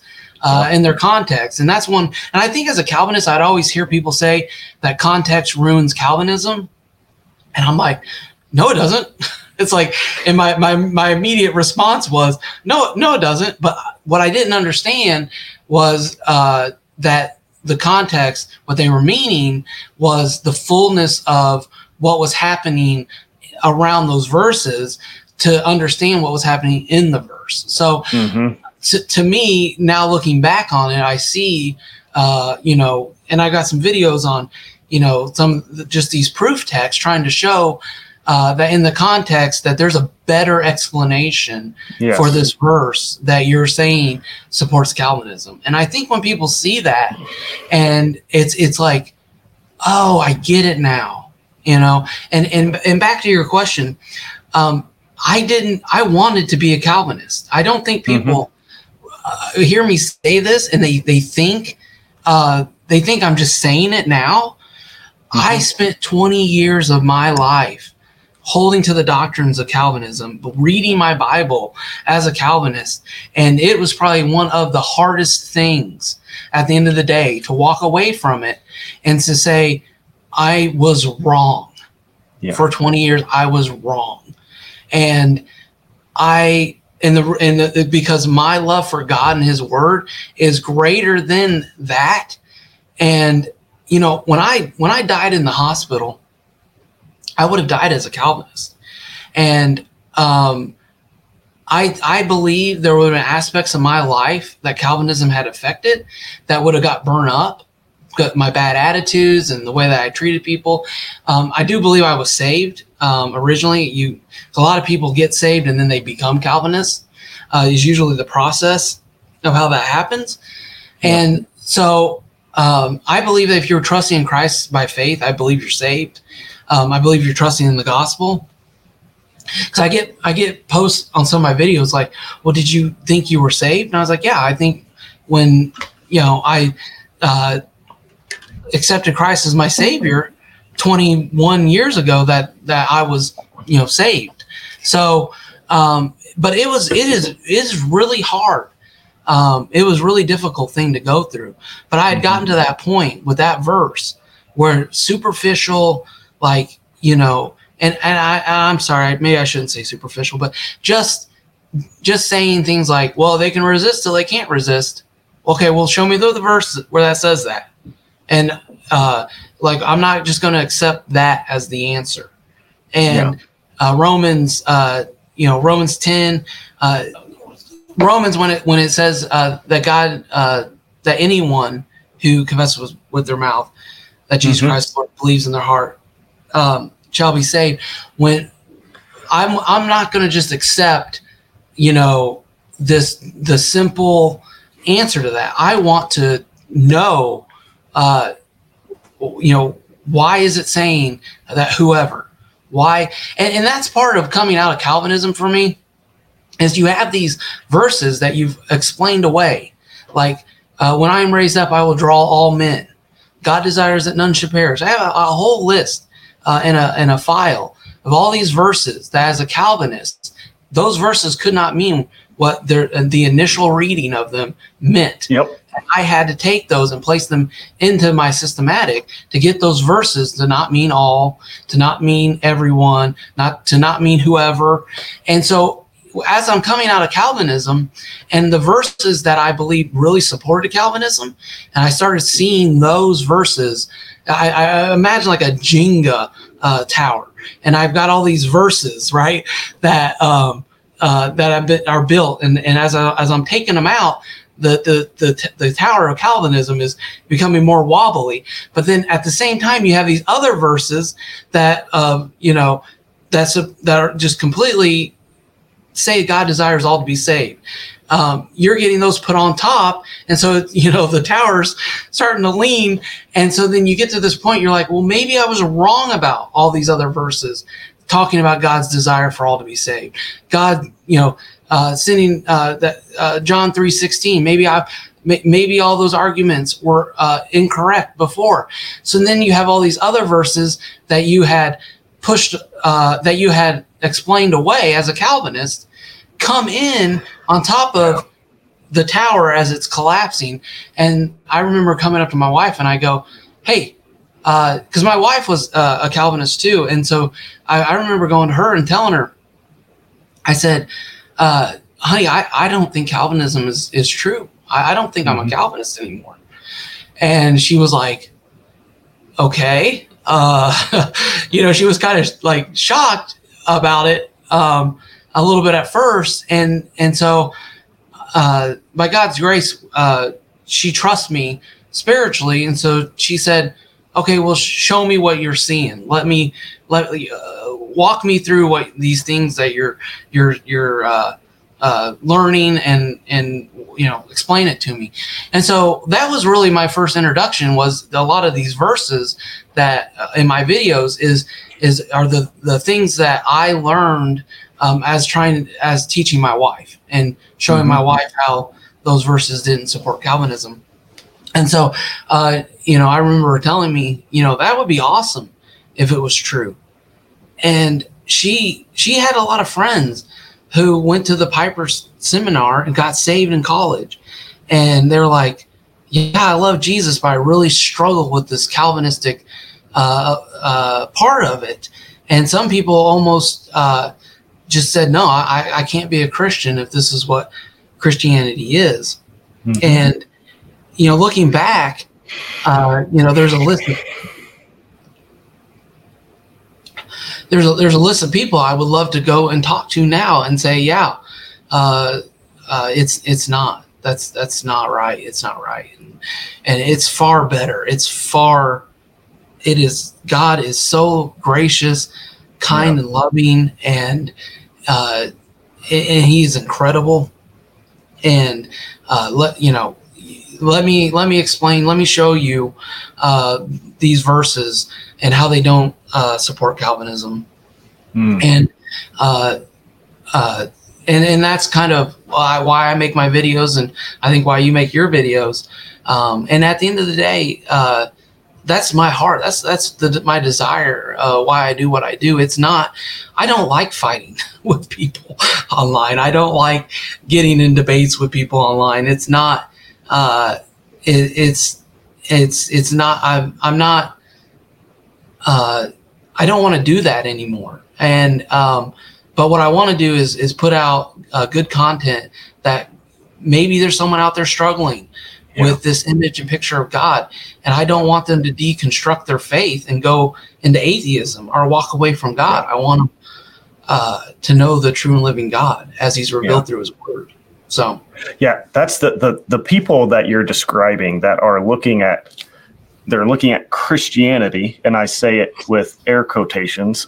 Uh, and and saying if this is it, if if if God is a God who, you know, whether compatible compatibilism or or not, is determining, you know, again, I think I think like you said earlier, if you follow through Calvinism logically, everybody I, I, I, just can't help but already hear all the well that's not calvinism that's not right. but, but okay well well many calvinists do God yeah. determines, you know, if you even go to John Calvin, um, who, who will who will talk about God is not only you know uh, uh, allowing, but he's he's willing and and authoring the the, the not only the, the sinful actions, but the very desires, the inclinations of the heart that lead up to that. God is yeah. determining those, and then he'll say, but somehow mysteriously still, you know, holding men accountable. Uh, uh, yeah. This is a very loose quote, but but um, i can share a link to the John Calvin. There's many like that where where Calvinism, I think, followed through logically is yep. is fatalism. It is, and that's not a, a pejorative term. It's just I think that's just an honest descriptor of what what it results in. And there's so many people who look at that and say, I can't get on board with that because I think objectively it's untenable. Objectively, it doesn't make sense unless you, you know, and here here's what I, you know, when I hear Calvinist hear us our arguments, and so often we'll say, well, you just don't understand Calvinism or things like that. What I think is behind that, what I can't help but hear is basically them saying, well, you're not able to, you know, jerry rig your mind into mm. holding contradictory information at the same time.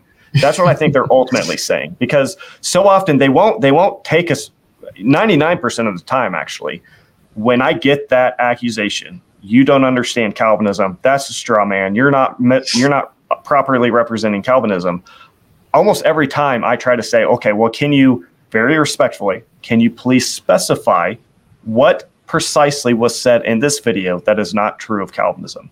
Yeah. Uh, 99% of the time they don't they'll make the accusation and they won't respond. They'll just say some uh, very often a hostile kind of quippy remark for the most part. The ones who and, and i just you know i think i can't help but hear that as a they don't they see the problem i think they recognize it whether consciously or subconsciously and and they don't necessarily know what to do with it they don't they see it. Oh, that is a problem. They're not going to acknowledge it. So what are they going to do? They're going to say, "Oh, well, you don't you just don't understand it." If I can just say he doesn't he's just misrepresenting it, then I can just dismiss everything he said. I don't yeah. have to think about it. Now, yeah. if I'm challenged about what specifically, you know, what is it exactly that he said that isn't true about Calvinism? Well, I hope he doesn't ask me that because I don't, I can't, I, I, I mean, I don't really know. Um, and so I just, you know, I think it's, yeah, I, I, I don't know where I was going with that other than to say that I think, you know, these, these responses that, that come to these sort of things, I think underlying it, it just, it shows this, yeah, I think that the contradictory nature of the system when you know evaluated, and it just it seems like you began to see that, and for whatever reason, got to a point where you were willing to to not dismiss that, to not yeah rush that under the rug, but to say, okay, I I need to look at this. I need to look at this, and sincerely well, evaluate if it's if it can hold up. I know I'm going to get a lot of hate for this comment, and I'm going to I'm going to try to say this with as much love as possible. One of the things that I have seen from atheists is they are arguing Calvinistic doctrines of God. Yep. Mm-hmm. On the internet. And so it was only natural for me to be pushed into either solidifying my views on Calvinism or not or walking away. And in my process, it was a four pointer, three pointer, two pointer. Um, and so that's kind of how it naturally came to be, uh, where I was addressing these things. And so uh, that that that was part of the thing where I had to nail it down. Am I going to argue with atheists that Calvinism is true, or am I going to argue with? And when I say argue, I'm in love. Am mm-hmm. I going to lovingly discuss these issues yeah. with atheists and say no, and then and then that would lead into me arguing about predestination to salvation, uh, to election, to the that concept and picture of God uh, in that in that soteriology and and because then that flows into evil and it flows into uh, just the universe as itself. So all these things are tied in and wrapped in with each other, and um, and that's kind of where that led into. And uh, again, I was I was fine if on the other side of this that uh, I would ended up a seven point five point seven point uh, Calvinist, if that's where I believe the scriptures uh, taught. And um, but I wanted to know because I'm now going to engage people online from a certain worldview uh, of who God is and what I believe uh, who uh, the character nature of who God is, and I just found myself saying, you know, now I, uh, when I see atheist posts, it's usually hey, I don't think uh, that's not what that's not the, the God of the scriptures, you know. Um, and then that's where usually the engagement will happen. So uh, those that's how all these things are kind of tied together uh, that I've noticed um, in my own life. And uh, uh just engaging, uh, trying to share the gospel uh, with people. Yeah. Yes, I've all I've seen that. I've seen I've seen Calvinism be a you know a big hindrance in, in people you know there i mean there's recorded examples of that on places like apologia studios where you'll see yeah. you know jeff durbin and others debating with a mormon for example and the mormon yes. will hit them back with with their calvinistic beliefs and it's just it's to me it's like i don't know you, you know where do you go with that you just you just have to you just have to tell the person well you know somehow mysteriously you just need to believe that this is actually still presenting a, a good and loving God. That this is this is yeah. Who are you, Amanda? I mean, it's just like there's no. you basically just have to. At the end of the day, you have to gaslight. You know, you have to turn that. Yeah. I think that question, which is just a misrepresentation of, of, who the objector is in Romans 9 to begin with, but you have to turn right. that question back into almost like gaslighting the person who has an issue uh, which which again I think at, at, at base level somebody having you know an initial response of well that that doesn't seem like that's presenting a fair loving good version of god. At base level the calvinist should at least be able to say hey that's a good question. That makes sense. I understand why you would feel that way.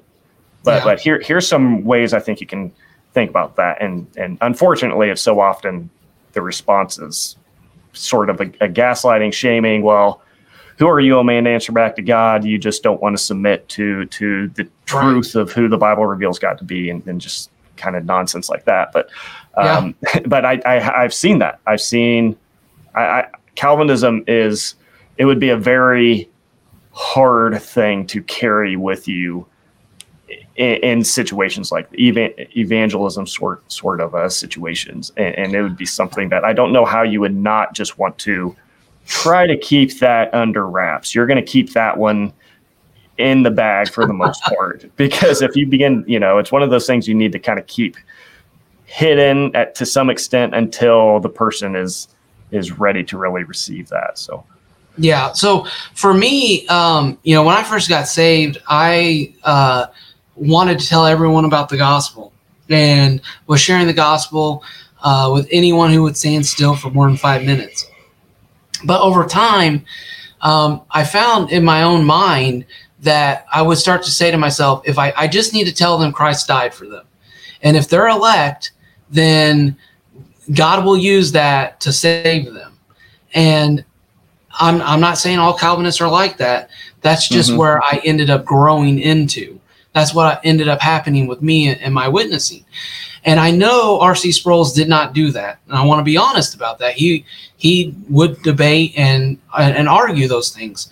Um, I actually went through uh, a book by R.C. Sproul about uh, uh, evangelism, which he makes some uh, good points in that. Um, so, but for me, I, I had gotten to the point where if they're elect, I will share the gospel the and and they will God will use it the means to bring this person to salvation.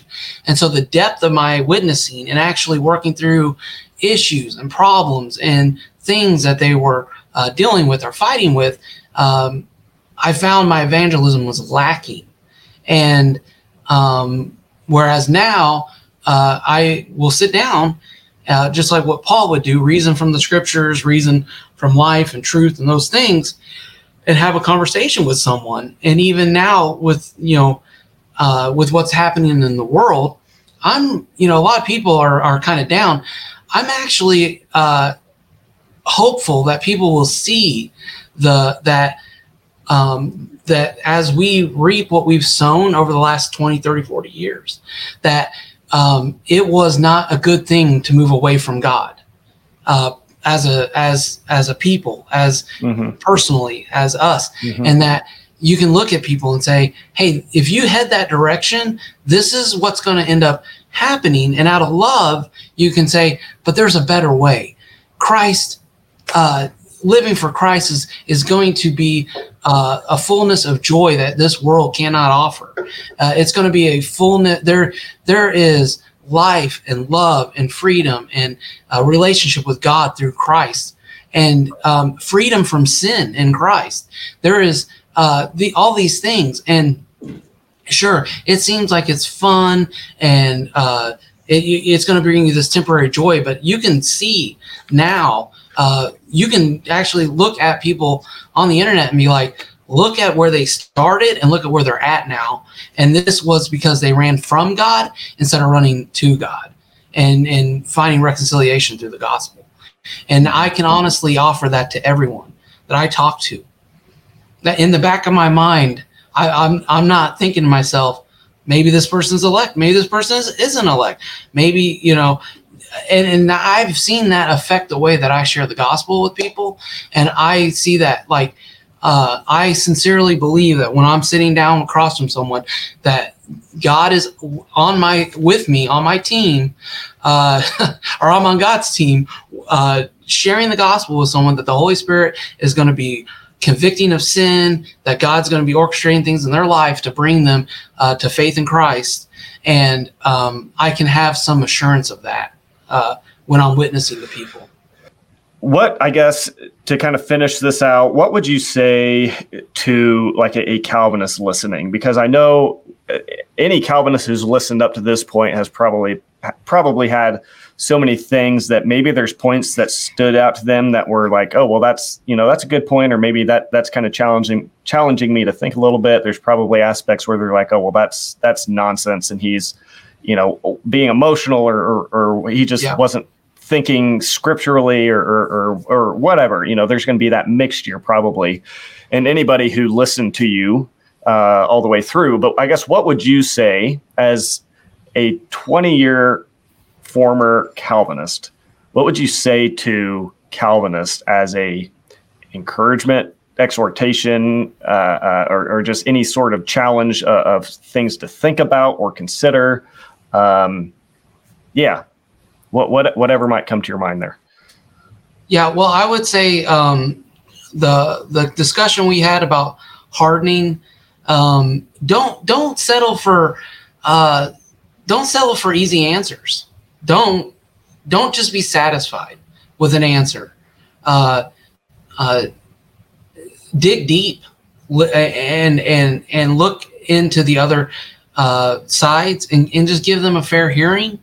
Um, because I I just remember as a Calvinist that uh, a gentleman wanted to disciple me in the church, and the church I was going to at the time uh, was a non-denominational church, and that's kind of a longer story. But um, I remember talking to him. We were meeting, and he said, uh, "Yeah, uh, I have a discipleship program.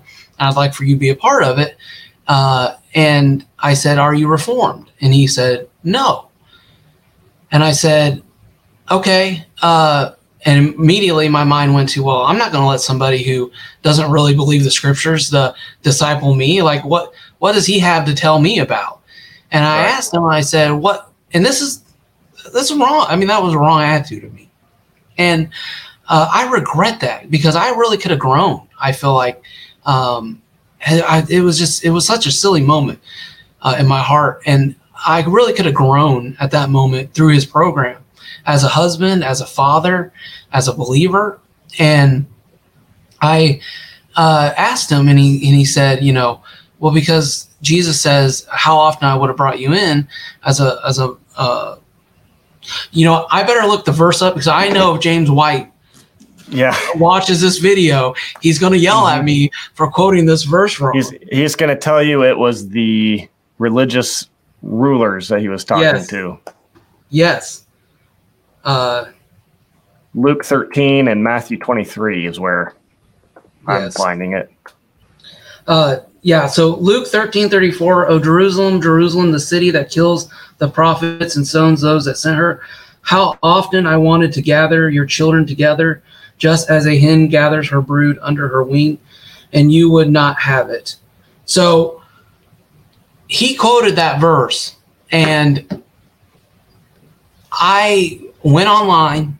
I found, I think, an R.C. Sproul response to that verse that satisfied my. Uh, I was kind of shocked at first. I was like, I, I didn't know how to handle the verse. And instead of being challenged by that verse, I went and found an answer to it that I didn't scrutinize because he was a part of my team. He was on my team, so I wasn't going to scrutinize this answer that helped me to not uh, really look at that verse um, for what Jesus was saying there. And so I think that's what happens a lot is that we get um, we'll we'll go to our teammates, and this goes back to the the debate. And this is something mm-hmm. even as a, as a Bible believing Christian who would say leans provisionist or none should perish. Um, I even would tell people I don't agree with Dr. Flowers on everything, and mm-hmm. so uh, but I am very thankful for his ministry and for helping me to understand um, who God is as revealed through the scriptures. Um, but even with him, I have to stop. And uh, other theologians that I listen to, uh, I stop and I say, Am I just uh, agreeing because I want to agree? or am I allowing them to give me an answer that I wouldn't allow Mhm. an opponent to give me? Mhm. And so, so like when the uh, the, the the debate between um, Dan Chapa and uh, Warren McGrew happened, I respect both those guys and I enjoy both those guys' uh, material, and I listened to both those guys, and I was really excited about that because I didn't have a team that I was playing for at that uh, during that debate, and so I think it's just very interesting. I think it's um, uh, this. Um, I, oh, I can't think of the word, but I think it's interesting that you need to know your biases and you need to know that you're putting weights on a scale for one team more than the other team. And so when he quoted that verse to me, I went and found somebody who gave me the answer that allowed me not to really look into that verse uh, and and push it to the Yeah. side and Yeah. put it into the pile of verses that um, I didn't really need to deal with as a Calvinist. Yeah. And so I I would just challenge people uh, to to to really seek out uh, answers to uh, the questions and to the verses that do not fit into your theology, um, and uh, uh, and and just be you know honestly uh, seek out answers to those verses. Yeah. Um, So that that would be my uh, my uh, uh, advice to anyone listening to this. Mhm. Yeah. a lot a lot of what you just said there what you've talked about throughout this would just i, th- I think is what would be classified as confirmation bias which is Yes. this tendency that that we have to you know favor information that that is just confirms the things that we already believe the beliefs we already hold we we will we it's much easier to come across information. And if that information favors what we already believe whether it's really good or not you know it's easy to just grab that and sort sort of uh, even cover up whatever contradiction we're trying to sort through kind of like Yeah. this band-aid where it's like well it didn't fix it but it, it feels better. It feel i feel better. And Yeah. uh, i mean I, i've done this. I, I, i've lost count of the number of times. I could go back and think through you know especially my younger days of, of, of trying to sort through is Christianity true and how do I answer atheist arguments. I mean, I can I can remember vividly just looking back on it now at least. I didn't recognize it then, but the amount of cognitive dissonance and confirmation bias and all these these things I was just functioning in to maintain my beliefs, and it was based in this, you know, really a a, a, a an unwillingness. Like I wasn't, I hadn't reached a place where I was actually willing to say, I'm willing to hear out both sides of the argument. And, Yeah. it's really only been within the past three, four, five years of my life that I, I've legitimately came to a place where I put both, you know, atheism and Christianity on the table, and I said, I can't, I can't keep going with with this side if I find that it's actually doesn't hold up to scrutiny. And, Yeah. and came away came away thinking still does. But I think we all have to get there at some measure if if we want to have any confidence that what we believe is being believed for valid reasons. Um, Yeah. And and yeah. and and and that that's you know in, in one of my videos i talk about the filter and if john piper said it i believed it if if uh if it was in a if it was in a sermon uh i never uh uh, you know until i i uh, wasn't a Calvinist anymore. I I never sat down and said, "Well, did what what is what he said correct? Is that uh, is is everything that he's laying out here?" Like I I wasn't a good Berean at all, and I even noticed that some some uh, people will will like try to say, "Oh no, that that doesn't mean to go and check for yourself." Uh, that, I, I don't get that. I don't understand that. It's just Mhm. another trying to keep you from uh, actually hearing the other argument or the other side of the argument. And it, it kind of blows my mind a little bit. So I never did that. It was I had given over my uh, sense making to others, and I had just trusted that they had put the time and the work in, and I, with my pride and my arrogance, uh, that the other side just wasn't worthy to be listened to, and I, you know, and I, I, I regret it, and I'm thankful uh, to God that He's allowed me to do uh, what I'm doing now. And and at the end of the day, I, I really my hope and desire is that people would uh, come to faith uh, in Christ and know God, uh, the loving God of the Scriptures, and um, and and just uh, grow in that relationship with Him. That that's really my goal. Uh, and I, looking back, I, I, see a lot of the areas where uh, Calvinism prevented me from doing that, and uh, and yeah, so I'm I'm uh, th- that that's really at the end of the day the heart the heart of what why I do what I do, um, and so uh, I would just recommend that you know even now it takes me a lot longer to land on things and I'm a lot more willing to listen to the, the sides yeah. of the argument. And and maybe there are some parts where I'm like, well, you know what?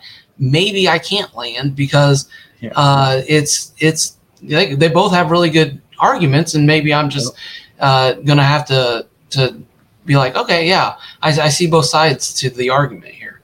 Yeah. Um, so I, I can I can so relate to that. There there's some significant, you know, some various areas of, of doctrines where I've used to be landed on just by yep. default because of how I was raised that I've taken off sort of into the realm of putting it on the table and saying, is this really true? And and in so many different areas, I'm still I'm just kind of circling the airport because yeah. it's like I don't I don't know where to land. And and you know, honestly, like I've fortunately grown more comfortable with that. Um, yeah it, it's it, any any sort sort of a deconstruction, if you want to want to call it that. That's I know I know how triggering that is for I know different yeah. evangelicals, but but um, I just the asking questions, you know, putting on the table, as it were, you know, some strongly held core doctrinal beliefs. That's a just a painful, uncomfortable process.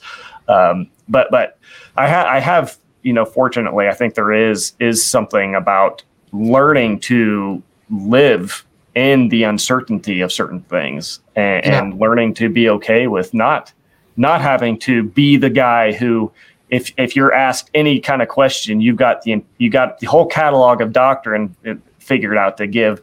You know sometimes it's it's sometimes i think the the the smartest man in the room is the one who's willing to just say you know what? I don't know. I don't I don't know the answer to that question. Uh, right. I think that that's often a, more of a sign of, of maturity and, and wisdom than it is to to find somebody who just every they they think they have to have a response to every answer, and if they don't, yeah. they take it as a sign of of oh, I, there's a weakness there, and I have a doctrinal theological weakness or infirmity so i can't let that show i have to have an answer i have to right. i have to take a strong stance either here or there and not to say that strong stances in certain places isn't good, but I, I do think it's okay to live in, in, in so, sort of more of a childlike place in some ways. Of yeah. Like, I don't know how this works. And you know what? I'm okay with that because yeah, I think God is good at the end of the day.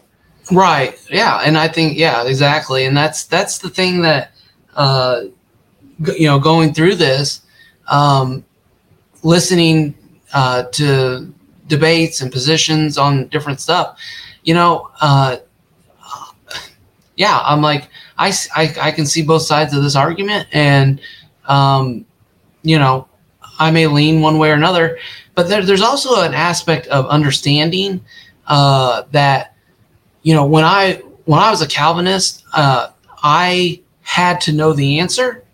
I mm-hmm. had to be able to give you that answer, and then I had to be able to fight and beat you up with the word and win the battle at the end of the day. And yep. I just, I, it's a knowledge puffs up, a love builds up. And I mm. just, I would, mm-hmm. I could quote you that verse, but I didn't realize that, uh, how puffed up I was. And even now, I, uh, I don't want to just say, "Oh, that was Calvin." That's me. That's my heart. oh yeah, yeah, I have to do that now. One hundred percent. Yeah. When I'm making the videos, it's like, yep. uh, am I loving this person? And is my most highest desire love for them to know God and Christ and uh, to know to be reconciled to the Father through Christ? Is that my highest desire? Is their best?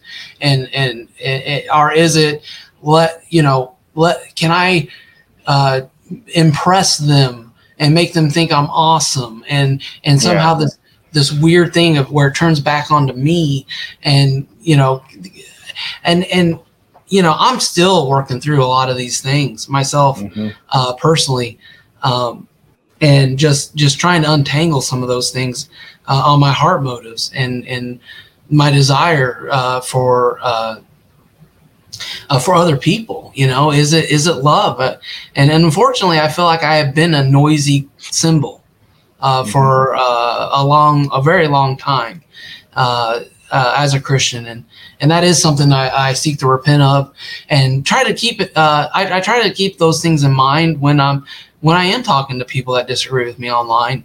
Uh, and there are some people I found that I have genuinely great conversations with, and then there's other people I'm like, this is not going to go anywhere. This is just uh, going to turn to a, a fight and an, in an argument.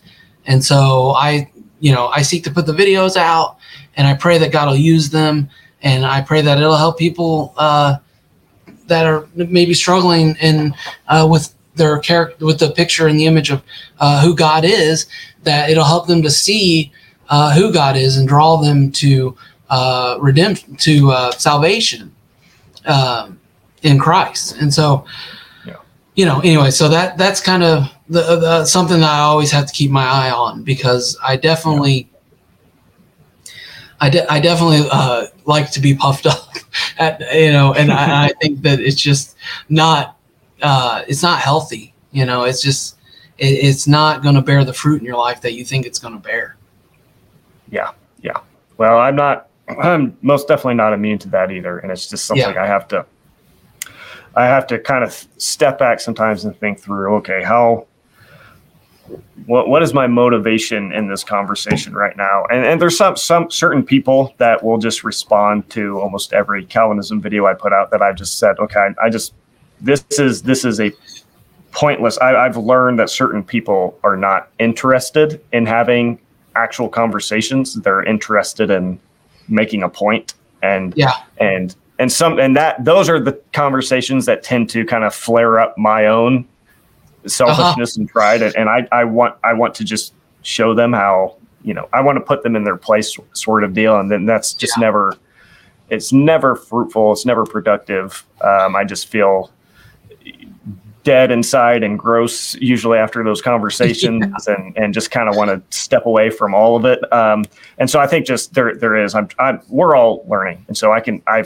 I often talk about pursuing love even in social media comments, but I, I mean, that's, that's something I, I have ups and downs on as well. If, if you're following the channel and w- read through the comments, I'm sure yeah. you know, if you're reading through long enough, you're going to come across one of mine that you're probably going to say, hey, well, that might not have been totally yeah. loving there. But, and also there's just the thing that social media comment sections are just kind of hard to talk in because, you know, I can be passionate in a comment and it might be coming across as I'm yes. angry and raging, but really I'm just, I'm just, I'm like, I have some emotion behind what I'm saying, but if you could read my body language, you'd understand I'm not, I'm not like throwing a javelin at you right now. I'm just, I'm you know, I'm talking in a raised voice, and, and it's hard to kind of convey all that through text in a comment, uh, which is one of the unfortunate things. And I think why probably a lot of just confrontation and hostility is often just instigated uh, because you can't. It's just, it's just it's harder to have like a human connection or or empathy even through a screen. Oh um, yeah. Yeah. I've, I've had several conversations in real life with Calvinists, and they are nothing like online. yeah, right. they are they are nothing.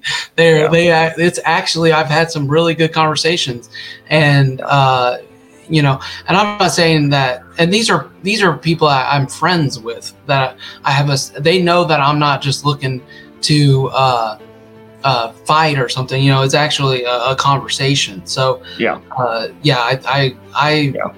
I, I, I always wish there was a way that you could write your text and and like it would have the emotion behind it. There's sometimes yes, right. Right. Yeah. Uh, yeah it's like I, I I'll say something and then I'll reread it and I'll be like, if I was reading that from your side of the screen, yeah, I would probably think that you just were trying to own me or yeah. you were just trying to like yeah yell coming or, in a little hot. Yes. Right. Yeah. Right.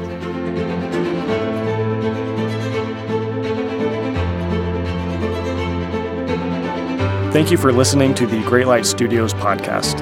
To find more information and resources or to watch our films, you can find links in the show notes of this episode to our Facebook, YouTube, and other social media accounts. There have been a handful of people that have jumped on to support on a monthly basis in the past month or so, and I just want to say thank you to all of you. Thank you also to Burns Cornerstone Community Church and all the other monthly financial supporters who make it possible for me to do what I'm doing. If you are blessed by the resources produced through Great Light Studios and want to help support me in continuing to do all this, then you can find information about how to in the show notes of this episode. And also, would you consider leaving a five star review on this podcast?